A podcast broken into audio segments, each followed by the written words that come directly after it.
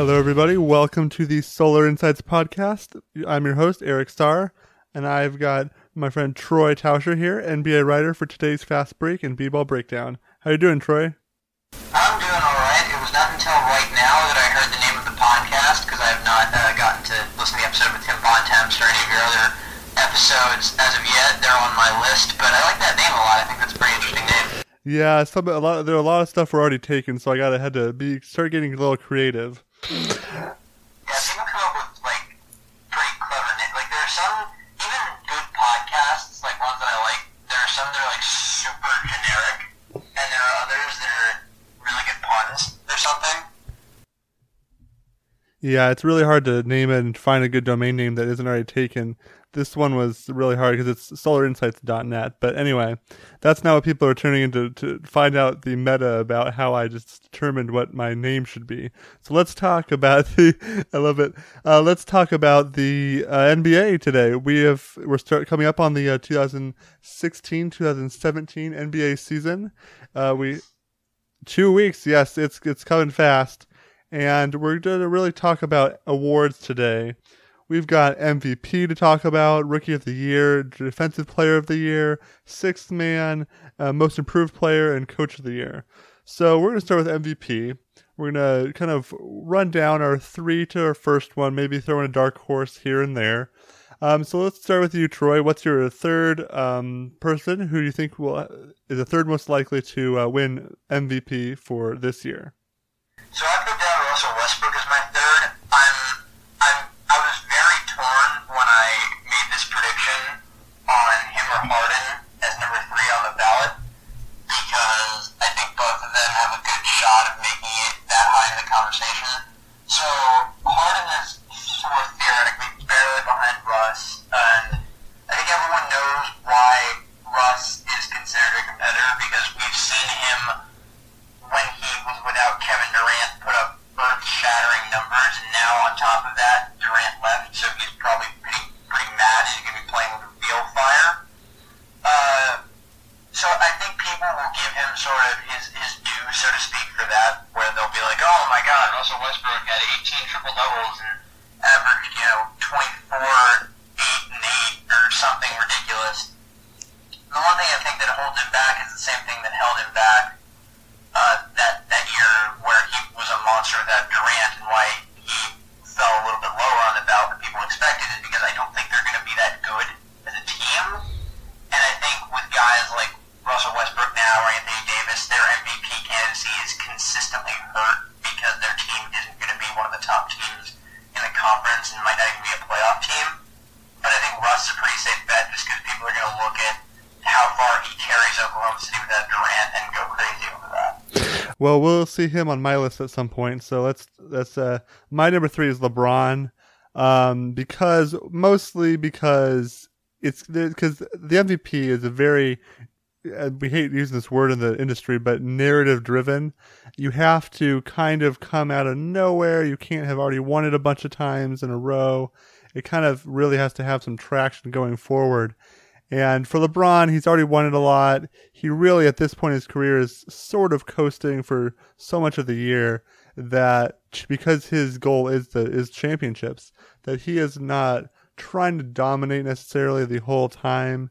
So I don't. I think that there's a chance he could if he comes back to form, if he cares, if he cares or is quote unquote not injured, like he he gets beat up and rests sometimes. So I think that he could really get there if if he care if he wants to, but it's like not necessarily probably going to happen. Yeah, I think that's fair. He's, he appears on my list as well. So let's go to number two. What do you have for number two? Uh, I got Kawhi Leonard at number two. Um, I think this is the same reason why he was sort of, for a lot of last year, he was sort of the, well, Steph Curry has to win it, but if he didn't, Kawhi Leonard, maybe I think that for him, this is going to be another pivotal year in sort of his reputation. Like, to what extent, I wouldn't say to what extent, in what way is he a superstar player? Because his defensive impact can never be overstated.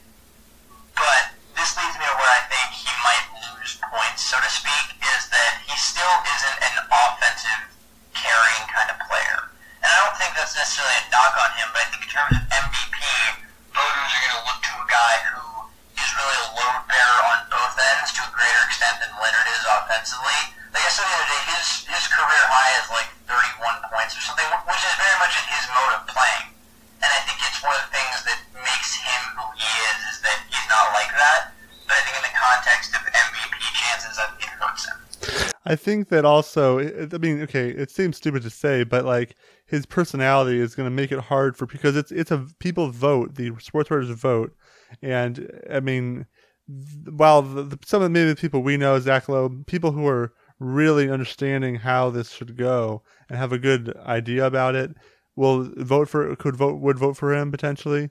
A lot of people around the country are just going to go, but he's not like he's not a superstar and that is the wrong version of superstar that we're talking about. Like we're talking about on the court in terms of, and, and Kawhi Leonard has been more assertive. He's been more of a load bearer. But you're right, he isn't like a massive like I will destroy you if you don't double cover me all the time.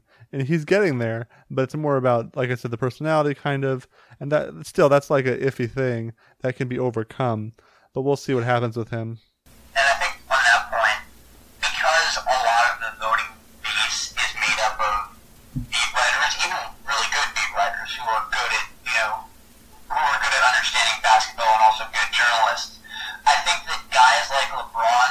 Josh or Harden.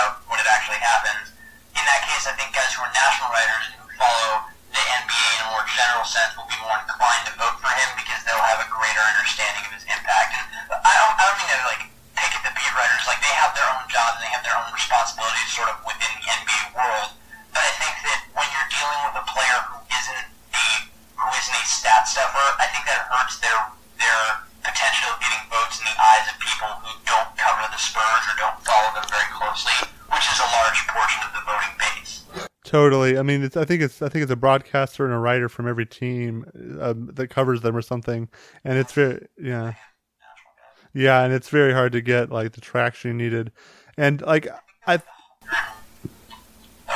or something.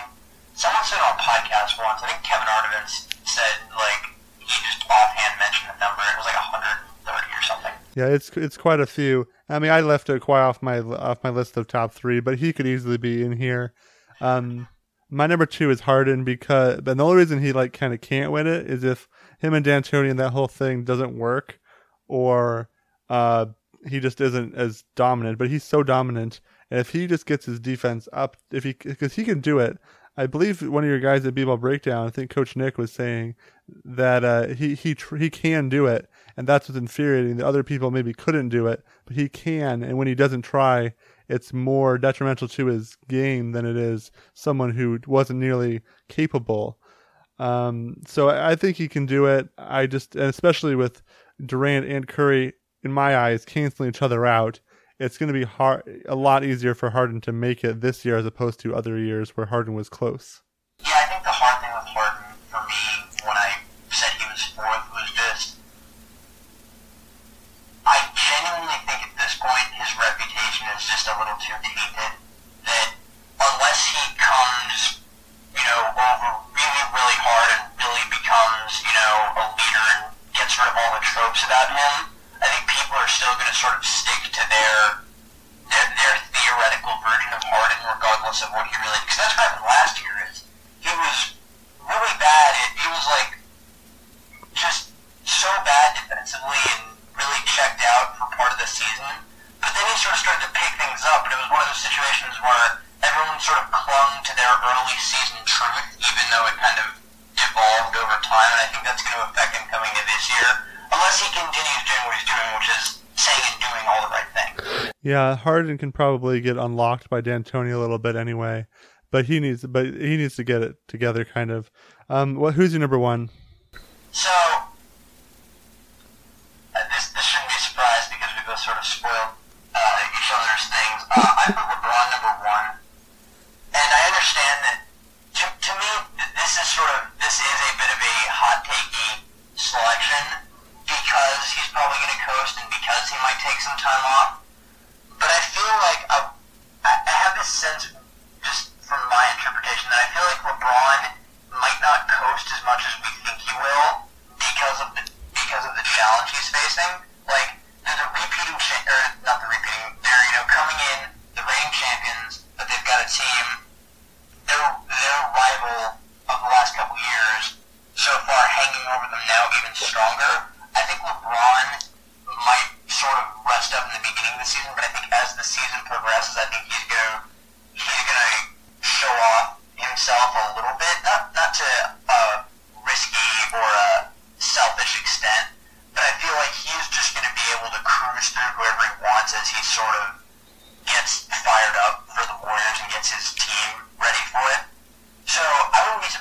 completely wrong.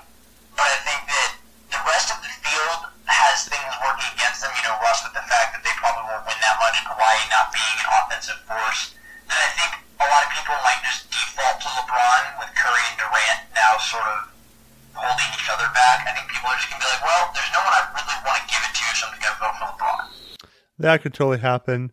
Um, my number one is uh, is Westbrook. I think that he he's impressive. He is continuing to improve.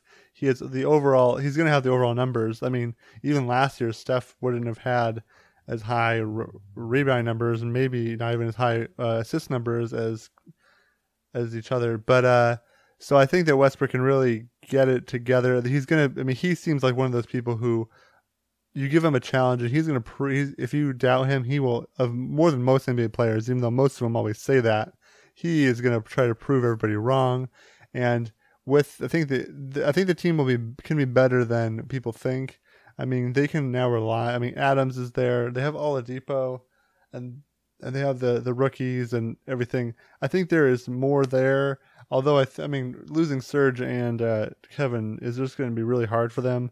But in a sense, they had overload of talent. Now Westbrook can just be, just go wild, and it, I think it could work. So I think that he's just going to take over, and the numbers are going to, and his just determination and his his ferocity, ferocity is really going to drive the voting to him. But we'll see.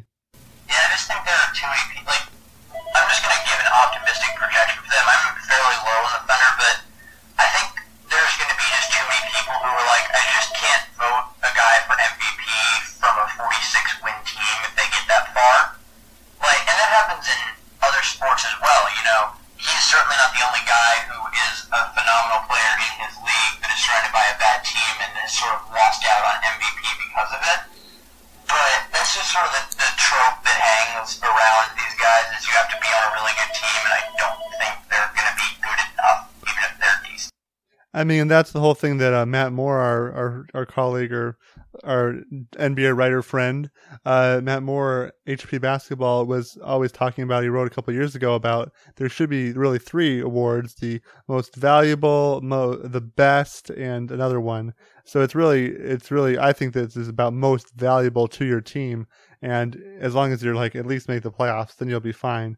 But we'll see. We got to pick it up here and move along to another uh, category. Other than actually, first, uh, do you have a dark horse? I have Paul George. Um. I like Paul George as the dark horse. I can't. No, no one else really said that. Like Curry and Durant are just going to complete. Well, yeah, Curry and Durant are just going to completely close each other out.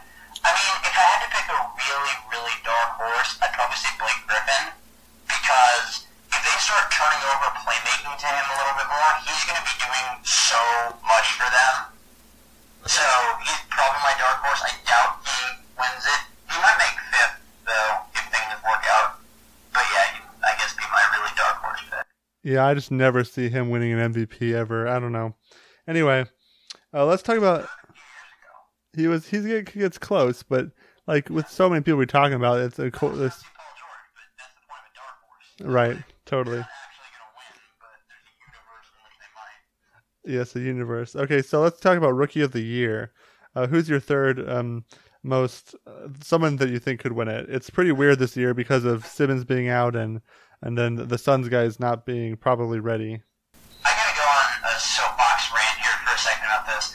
I people weren't high on this draft coming into it. I didn't love it, but I thought everyone was just sort of you know, I was a little higher on it than many other people were before the draft. And then I sat down to uh, make this rookie of the year prediction. And I was like, my God, there is no one I want to write in this name.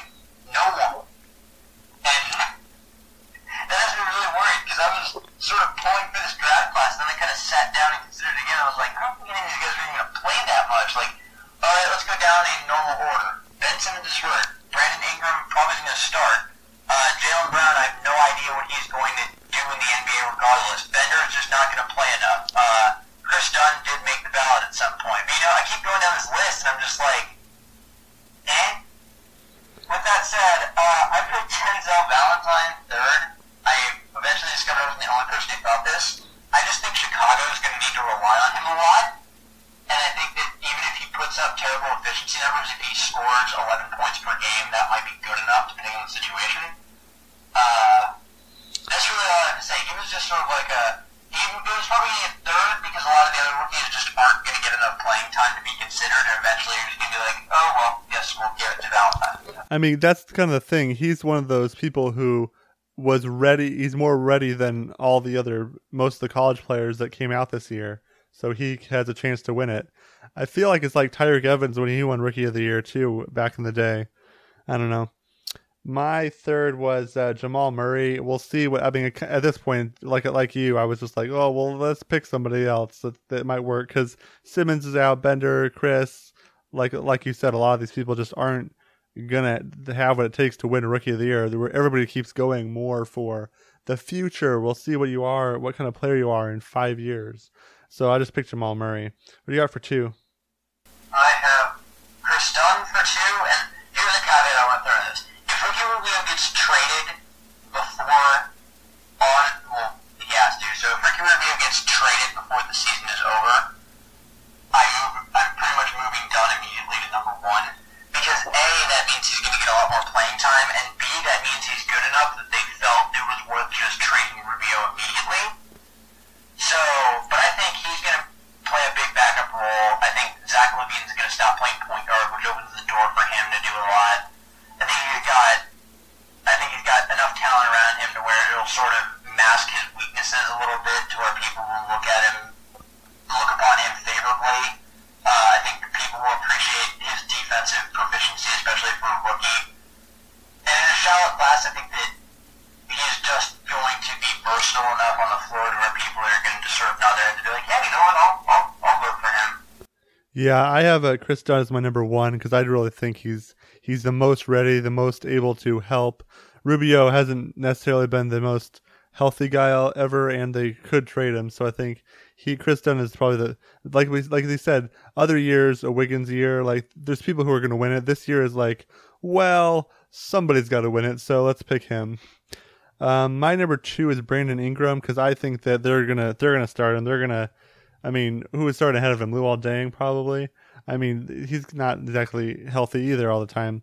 So I think that Brandon Ingram has the, what it takes. He's not going to be his best self until several years from now.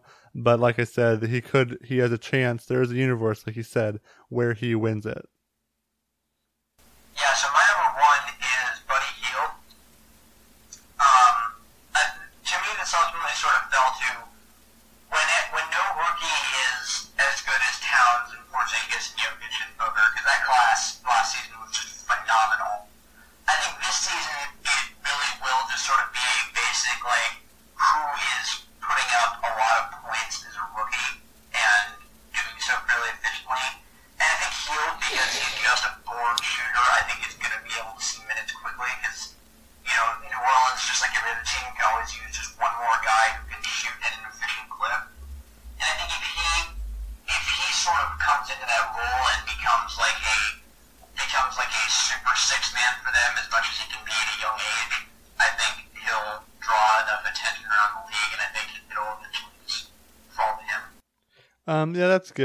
That happening. Well, let's move on to Defensive Player of the Year. Who do you got for number three? Uh, I have Hassan Whiteside number three, and I'm immediately sort of thinking about it now. I'm probably calling three a draw between Whiteside and Gobert, which is ironic because their their defensive player of the year cases are entirely different where like Whiteside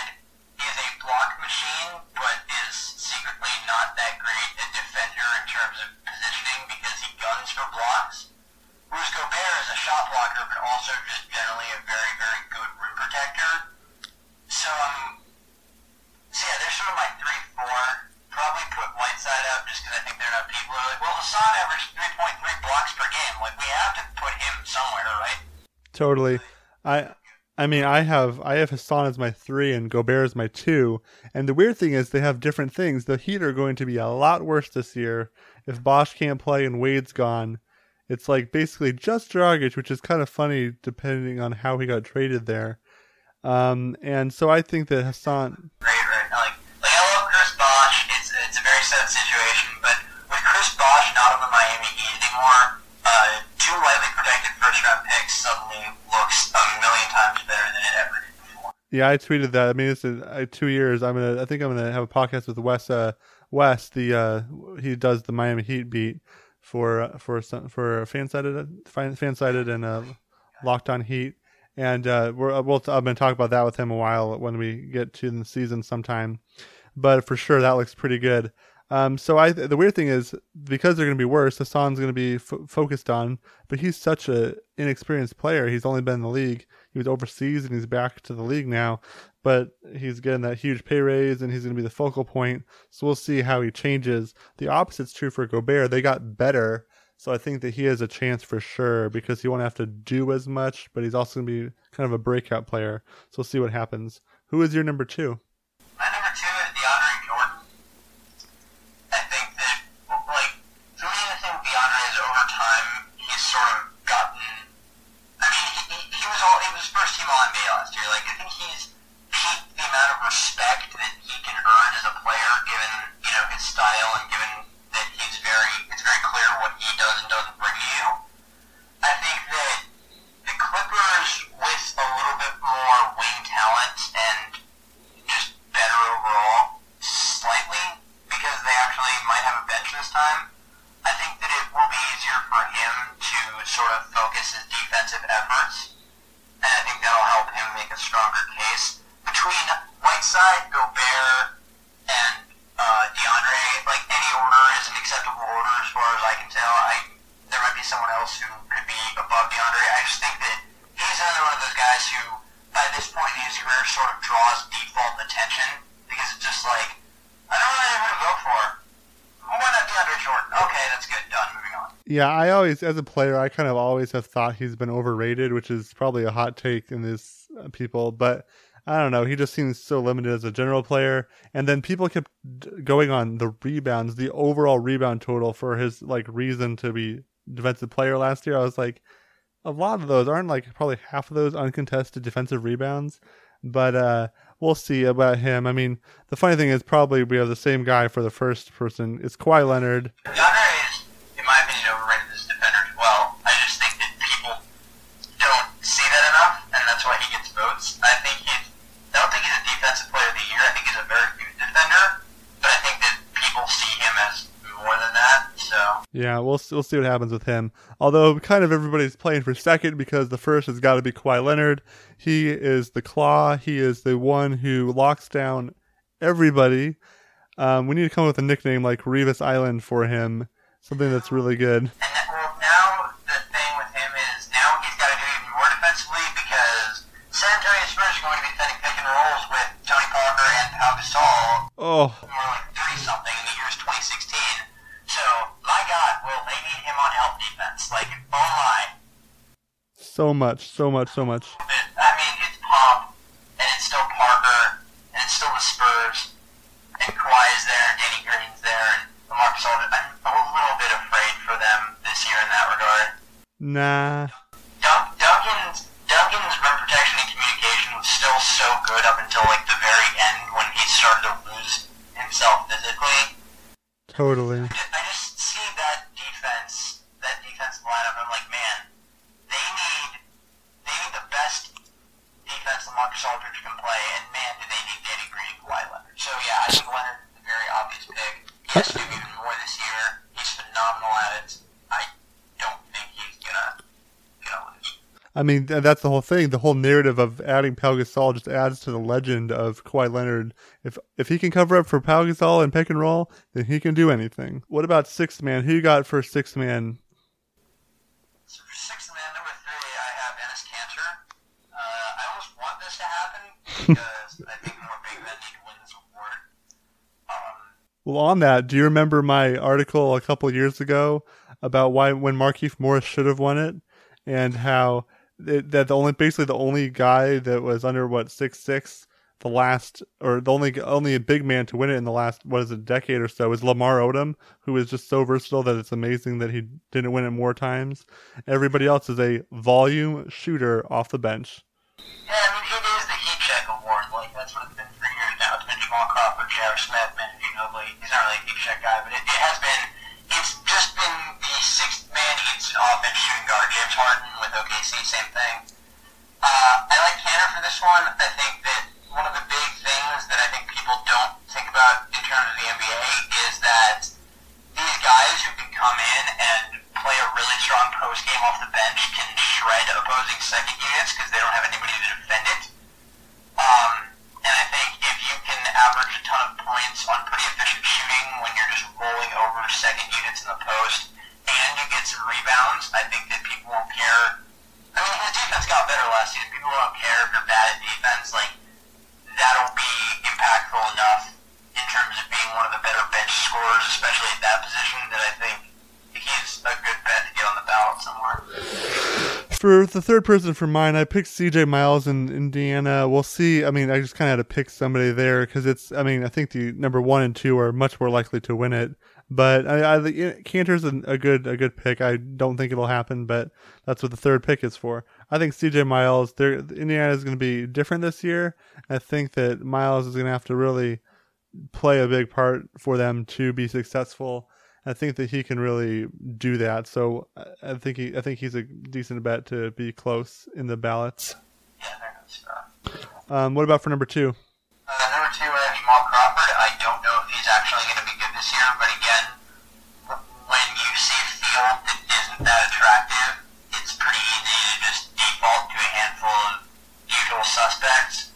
Uh, I, I do think that he he might have lost some of it because he's getting up there in years, but I also think that if he is sort of if he's sort of still what we know Jamal Crawford to be, I think he'll still draw eyes, and I think at that point, you know, like I said, people will sort of fall back to, well, Jamal Crawford's, you know, 37 and is still a heat check guy. Like, that's deserving of some sort of credit that he's been doing it for the Clippers all these years. I think that that's pretty safe. When I wouldn't be surprised if he just had a bad season and just didn't appear on any ballot for anything whatsoever. I just feel like at this point, when when no one else sticks out to me that much, or when not enough people to fill it out to me, I'm like, well, you know, someone will vote him up.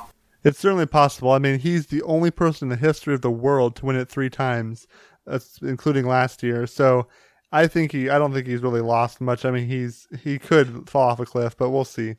Who do you have for uh for your number? Did you no that yeah Crawford was my number two as well. Um, who do you have for number one? So this one might be a hot take. It might also be not very. I don't know. Uh, I have Andre Iguodala number one, and my argument for that basically comes down to when you when you are a team that has no bench, the, the one guy, or That sense, but the one guy on your bench is going to have to come in and do a lot of things for you. So I think that just the idea that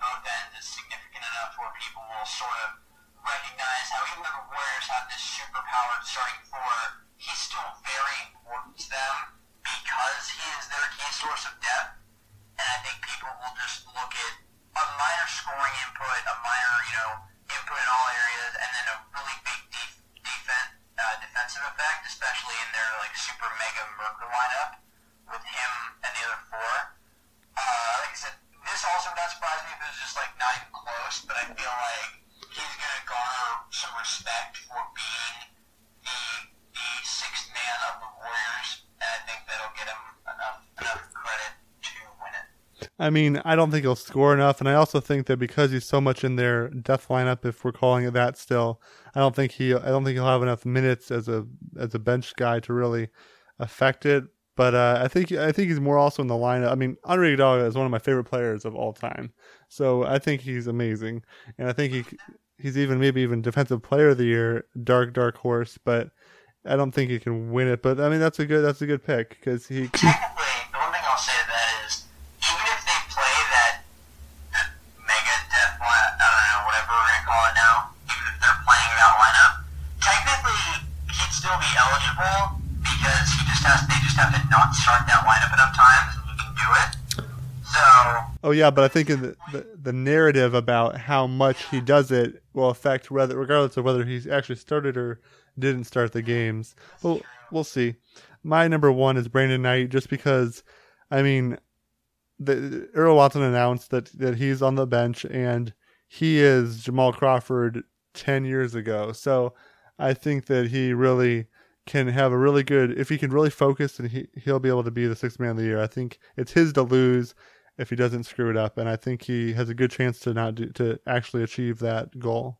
Yeah, I guess I just I just think for me the, the, the problem with Knight in this regard is just I don't think he's he, he's never struck me as someone who is I, I don't know just like rash enough to be a straight up heat check guy.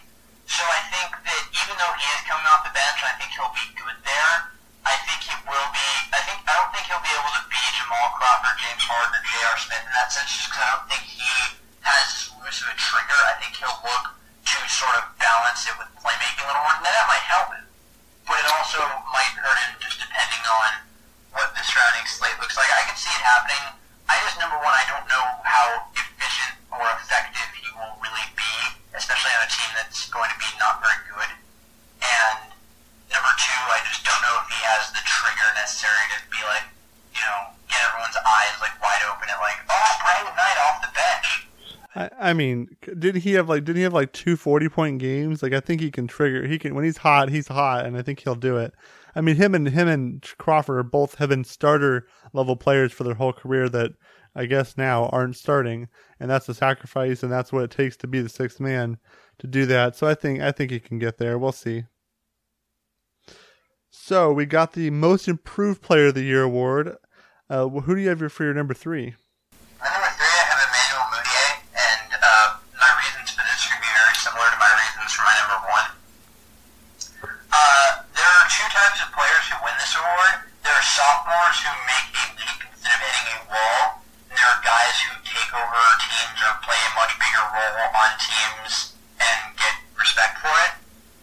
And I think Moody first category. I think this year, if he develops as projected, he's got a little more talent around him. Wilson Chandler's back. He's now got Jamal Murray, stuff like that. I think he will make strides, and I think, you know, point guards who make big steps are one of the sort of archetypes that get this award by default.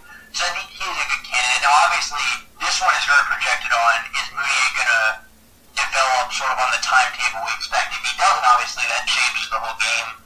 But I, I like Mudiay, and I think that this is going to be a year where he cuts down the turnovers, he picks up on the efficiency, he's a little bit better, you know, in a lot of mental facets of the game, and I think people are going to want to, yeah, I think people are going to want to give him something for that. Yeah, the most improved player of the year award is is more about opportunity than really talent or any talent curve, in my opinion. I mean, McCollum was probably already a good player, and when he went from what was it, two points a game to twenty in a year because of the injuries and the well, not injuries but trades and and signings, uh, the free agency period uh, last year. I think it's really that that makes a player get this kind of award. So I, I mean so we'll see. But I mean, one I agree that it's, it's going to be sophomores or, or third year players that make that leap. My number three is Miles Turner. Um, he has really shown that he can be a really solid playmaker. I mean, is it a year from now that he's the second best player on that team other than Paul George? Probably, maybe is it this year? So I think that he can really make that leap and really make an impact in, on the league and become the most improved player. Yeah, I think that's fair. I wonder how. I'm trying to just sort of go back through the previous winners in my head. I'm not sure how many of them were on balance big men, especially ones who are, you know, defenders. I mean, he, he's not, you know, he's not Rudy Gobert, but he is a more defensive-oriented player than guys like, you know, Goran Dragic and other people who won historically that I can think of off the top of my head. There are probably a few, I assume, but I, I think that's a good pick. I just think that he might probably be fourth or fifth for me just because I wonder how many big guys, you know, draw the eyes to win it. My number two, now, now I want to preface this one. I don't think it matters how good he actually is. I think it just matters how many points per game he scores, and enough people will give him credence for that. Uh, my number two is Harrison Barnes. I think by Dallas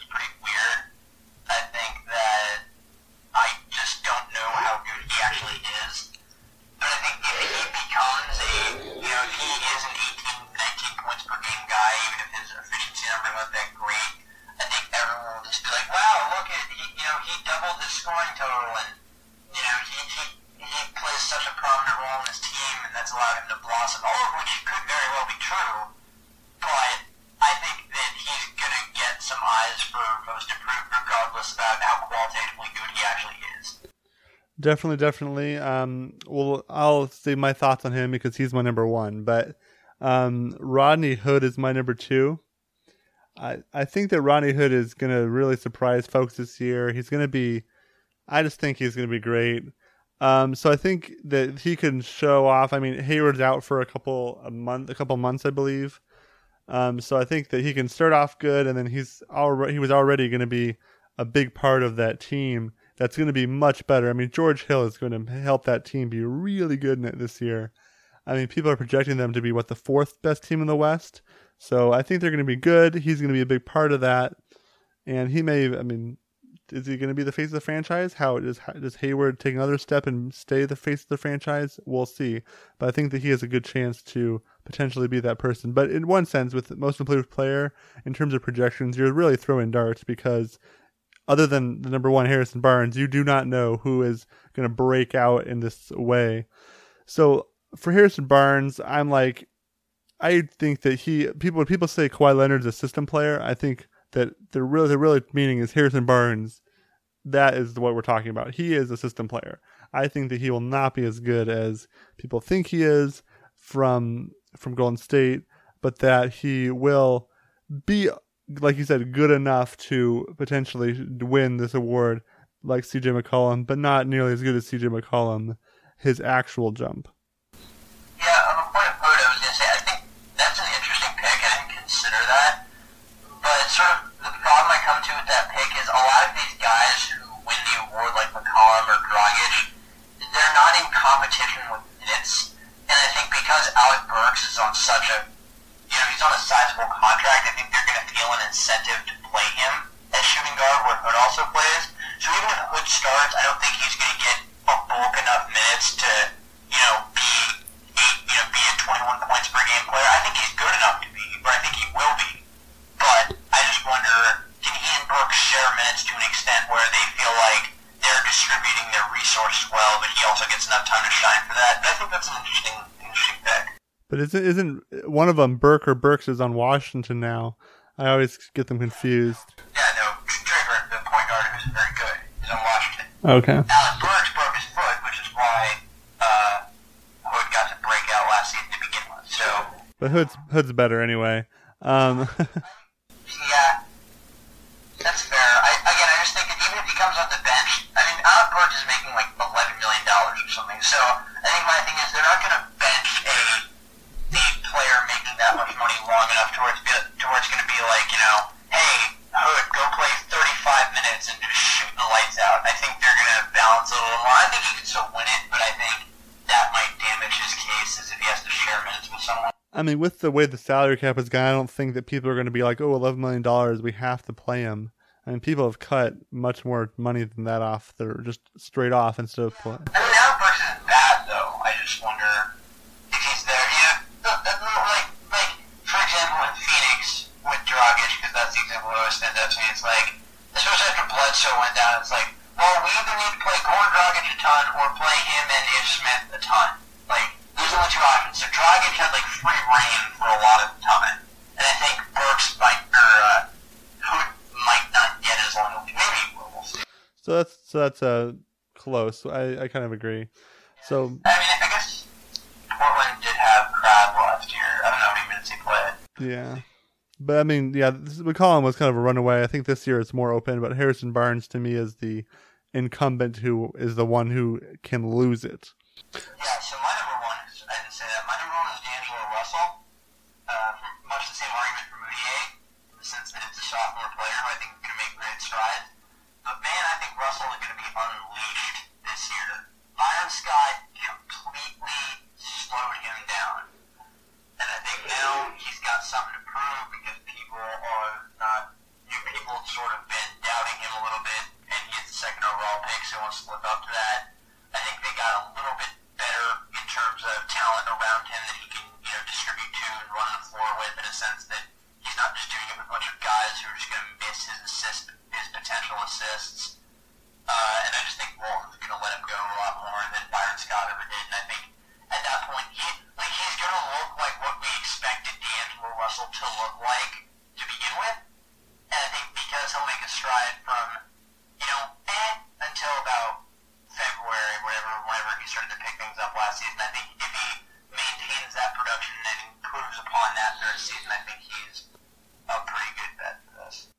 Yeah, I was down on him uh, last year and in the draft, and even kind of now in the off season. So I was, but I'm I'm willing to be persuaded. I think I was talking to my guy Jabari Davis, and uh, he was convincing me about how J- Russell will be able to improve and be quite good. So I'm I'm I can see that happening. I mean, uh, I mean even it could happen with Booker too. Like it could like did he break out last year or is he breaking out this year? Like I think he probably already has broken out in terms of the conscience of consciousness of the NBA, but it's probably but D'Angelo Russell is a much better bet. I think I agree with you there.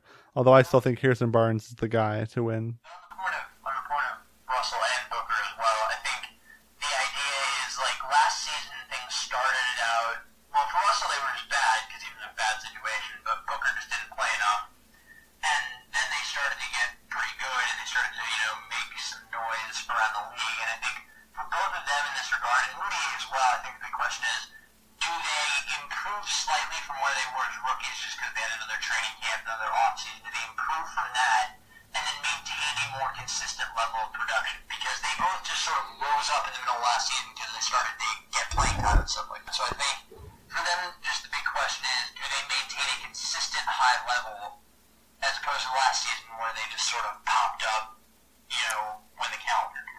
Totally, totally. What about Coach of the Year? This is always an interesting award. Who do you have for number three? Number three, I have Brad Stevens. Uh, I think if the Celtics are good, it'll go credit will go to Horford, the Horford signing, and then to Stevens. Uh, I think he's a really good coach. I think the the style he plays is very modernized, but it's also it also has pretty stable fundamentals. I think there's a lot of things to like about them. I think people, you know to me, it comes down to people have been saying that Brad Stevens is a phenomenal coach for a long time, even though the Celtics haven't always, you know, you know they've been good, but they haven't been very good. And I think now this season, if they're very good, if they're in or just a bit, uh, bit shy of the three seed, if they make it to the second round and almost make it to the conference finals, I think that there will be a very good conversation where it's just like, finally, it's time to stop talking about how much we all love Brad Stevens and actually give him a tangible award for it. So I don't think he wins, but I think he could win. And I think he's a safe bet to be in the top few. I mean, it isn't. I forget exactly when they picked the Coach of the Year award because we might not know which round they're out in or whatever by that time. But we'll see. Um, he's in my number two, so I, I agree with all the things you said. That is, he's kind of the darling of of everybody around the NBA Twitter, as it were, and uh, he could he's I think he will win it at some point. We'll see when that probably happens. But anyway, that's my number two. My number three is a Stan Van Gundy. And this is kind of hinging on whether or not the Pistons make a leap from the I believe the eighth seed last year to the four or five or so. And it could happen. It depends on how much how much they're internally they improve. I believe Reggie Jackson's out for a little bit, so that may for the injury, so that may make it a little bit more difficult to get up that win total. But I think, I mean, everybody knows Stan Van Gundy's a good coach, and now he has the momentum on this Detroit team going the right way. I think he can really make an impact and be recognized for it. What do you think? Yeah, I think Van Gundy is a good. He'd probably be my four or five pick. I've praised a lot of what he's done because the Pistons are one of those franchises who just had no sense of order until he showed up and then he's sort of been able to wield his authority in a way that just sort of makes them seem a little more organized, a little more disciplined, and a little more building towards a concrete objective as opposed to just signing Josh Smith and Brandon Jennings just because. Um, yeah, I think that if they make a leap, I think he'll get some eyes for it. I think that the interesting sort of thing to me is if they make a leap, I probably much more attribute it to the fact that Van Gundy, as the you know the president of basketball operations, made good signings and moves, as opposed to whatever he did as a coach, which is sort of an interesting like, well, how much of it is this half of him and how much of it is this? But I think it's a you know I think there's an argument for it if they you know if they advance. Totally, but I think in the mind of the the the uh, award the the award people who are going to assign this to him would be they kind of see him as one entity and that they're not going to separate this. Oh, well, that was his, his president duties, so we're going to dock him points on the coaches. But I think I totally get you. Who's your number two? My number two is Gregg Popovich. As much as I said I'm a little bit afraid of the Spurs, I know that's probably a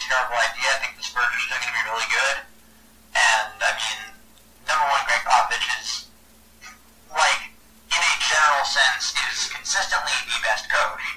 It's just not always the year where his coaching job is especially eye popping. But I think if they're still a top handful defensive team without Duncan, if they're still a second seed team without Duncan, um, I just think that people are going to be like, man, Gregg Popovich, he does it again. You know, start, you know, writing his name in right now. That is, I think that's fair, and I also think that at this point, it's sort of predictable that as long as the Spurs, as long as the Spurs magic uh, fall off, that they keep being able to avoid doesn't happen, I think he'll always be a candidate. And so, especially with a year of transition, like losing someone who he relied so much upon, like like Duncan, I think he'll, I think he'll get a lot of credit for that. Totally, totally. So these uh these Coach of the Year awards are very expectations driven. I mean, remember Budenholzer with the Hawks so a couple years ago. It's very ach- overachieve, and we'll give it to you. Which and also just be a good team, and we'll give it to you. Which with with what happens with the Spurs and stuff. So that keep that in mind with our number one picks, everybody. And understand why it's hard for me because he missed half the season. But I sort of understand why people felt obligated to let Kerr have Coach of the Year. But, s- but seriously, how did Terry not get it? Come on. totally, totally. He was made for a situation. I guess to be fair, we always sort of assume that, but Kidd didn't win Coach of the Year. Didn't win Coach of the Year. Like, we always sort of assume that's the idea, but so far it's been not that. They've just been in the conversation and ultimately lost. Like, no. Totally, totally. Who's your number one? Everyone is Tom Thibodeau. I think that thi- this to me, if, if I don't have them projected for one, if the Minnesota Timberwolves are 500 or above, I think this is a absolute, basically a lock if they make a leap that far. I think even if they don't, if their defense gets into a good place, if they make improvements, if you know, just if things feel right with him at the helm, I think people are going to go nuts for that, I think they're going to really want to give him this award because he's taking this Wolves team that people have high high long term expectations for, and making them you know move forward with them, and I think that's going to buy him a lot of credit with voters. Totally. Um, I think I think that he could. They, they, the Timberwolves could be that person. He could get the credit for that. I don't. I mean, I don't know if I see them going all the way to 500, but or past 500, but I think that's immediately going to be like Tom Thibodeau came in, and now they're 500, and now they're an eight seed. Like obviously. Yep. My number one is Quinn Snyder with the Jazz because I think, I mean, they narrowly missed the playoffs by a game, but people are going to say, oh, they missed the playoffs and now they're, what, the four seed? And the, making that leap from okay to great, I guess you might say, not elite, but great, um, is kind of how that award goes. I mean, it's either, because I, it, I don't know if it as much take them from the stellar to decent. I think it's more decent to um, pretty stinking good. So, That's why Kerr won it. and that's why, Where, where Dark Horse title contender came in one seed, 167 games, et cetera, et cetera. Same thing. Budenholzer, like it's it's can you take them to the next level? Because okay, you you're decent because you have some good players. Now let's see if you can take as the coach mold them into a team that can compete for a championship. And that's Kerr won it that year, get won it, I meant last year, when you, you missed half the games. They're like, oh, we're 65 win. Oh my god, they broke the record. yeah, I get I totally get that. Luke Walton, I, I, I, Luke Walton's name has to be like co-written on that or something. Honestly, like I don't even know how much he did. I don't. I think he will be good with the Lakers. I don't know, but I think if you're gonna give Coach of the Year to a guy who only coached half the season, somehow you know you gotta sort of give the co-award to the guy who did the other half, right? I mean, he might not. Even, I don't even know if he coached half the season. It might. It was. I feel like it was less than that. But uh, It was, it was, it was, it was like 38. Like it was close enough. oh, okay. But still, I mean, I think that in the consciousness of of the NBA world, they're gonna know that it was Kerr slash Walton. And but well, the, I mean, it's an asterisk, I guess. But I think Walton also will be pretty good with the Lakers. He's gonna mold them. Snyder's a fair pick. I don't know because I, do- I do think this award is sort of one that is looked at very, very in, in a big picture sort of way because outsiders don't really understand coaching even if we try to. So, and that basically just negates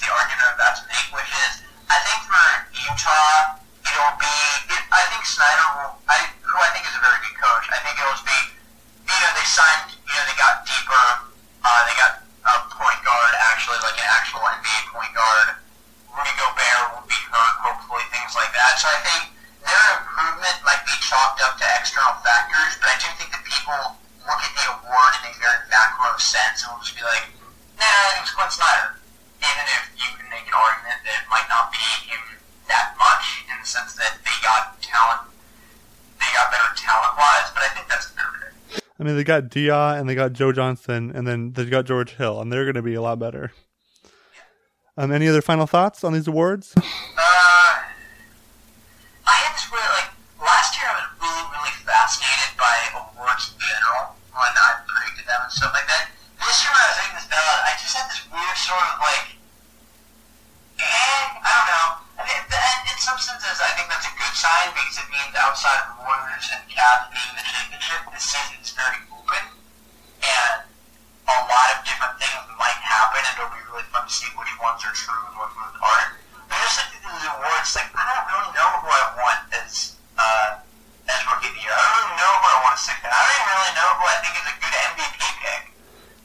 Feel the same. Yeah, I feel the same way. I think that I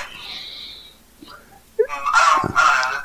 We're sort of related about it. It's like this season is going to be really weird, so I have no idea what the answer to any of these questions is whatsoever.